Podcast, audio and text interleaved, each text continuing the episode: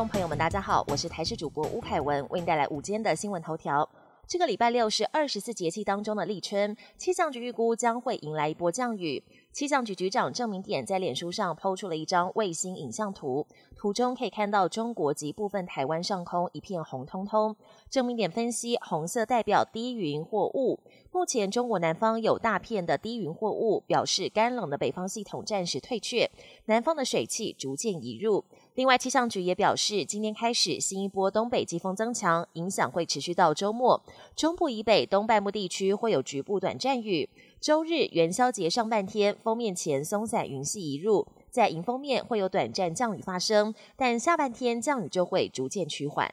劳动基金去年全年收益出炉，惨赔三千五百二十九亿元，收益率是负百分之六点七一，创下二零一四年劳动基金运用局成立以来最大亏损。其中有关劳工退休金账户的新制劳退基金，去年就亏掉两千两百八十点三亿元，收益率是负百分之六点六七，平均每名劳工个人账户账面上将缩水一点八六万元。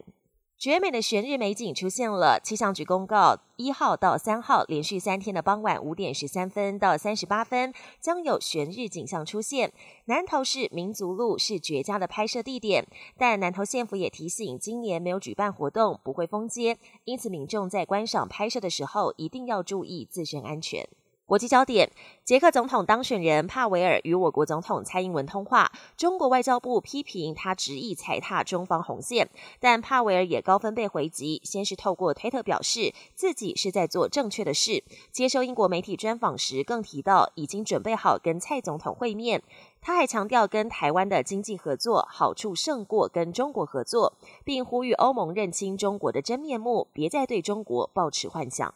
中共对台不断加强文攻武赫，全球关注台海局势。北大西洋公约组织秘书长史托滕伯格一号在东京受访表示，中国没有正当理由恫吓台湾，而且中方改变台海现状的任何尝试，对区域和平跟全球安全都会造成严重后果。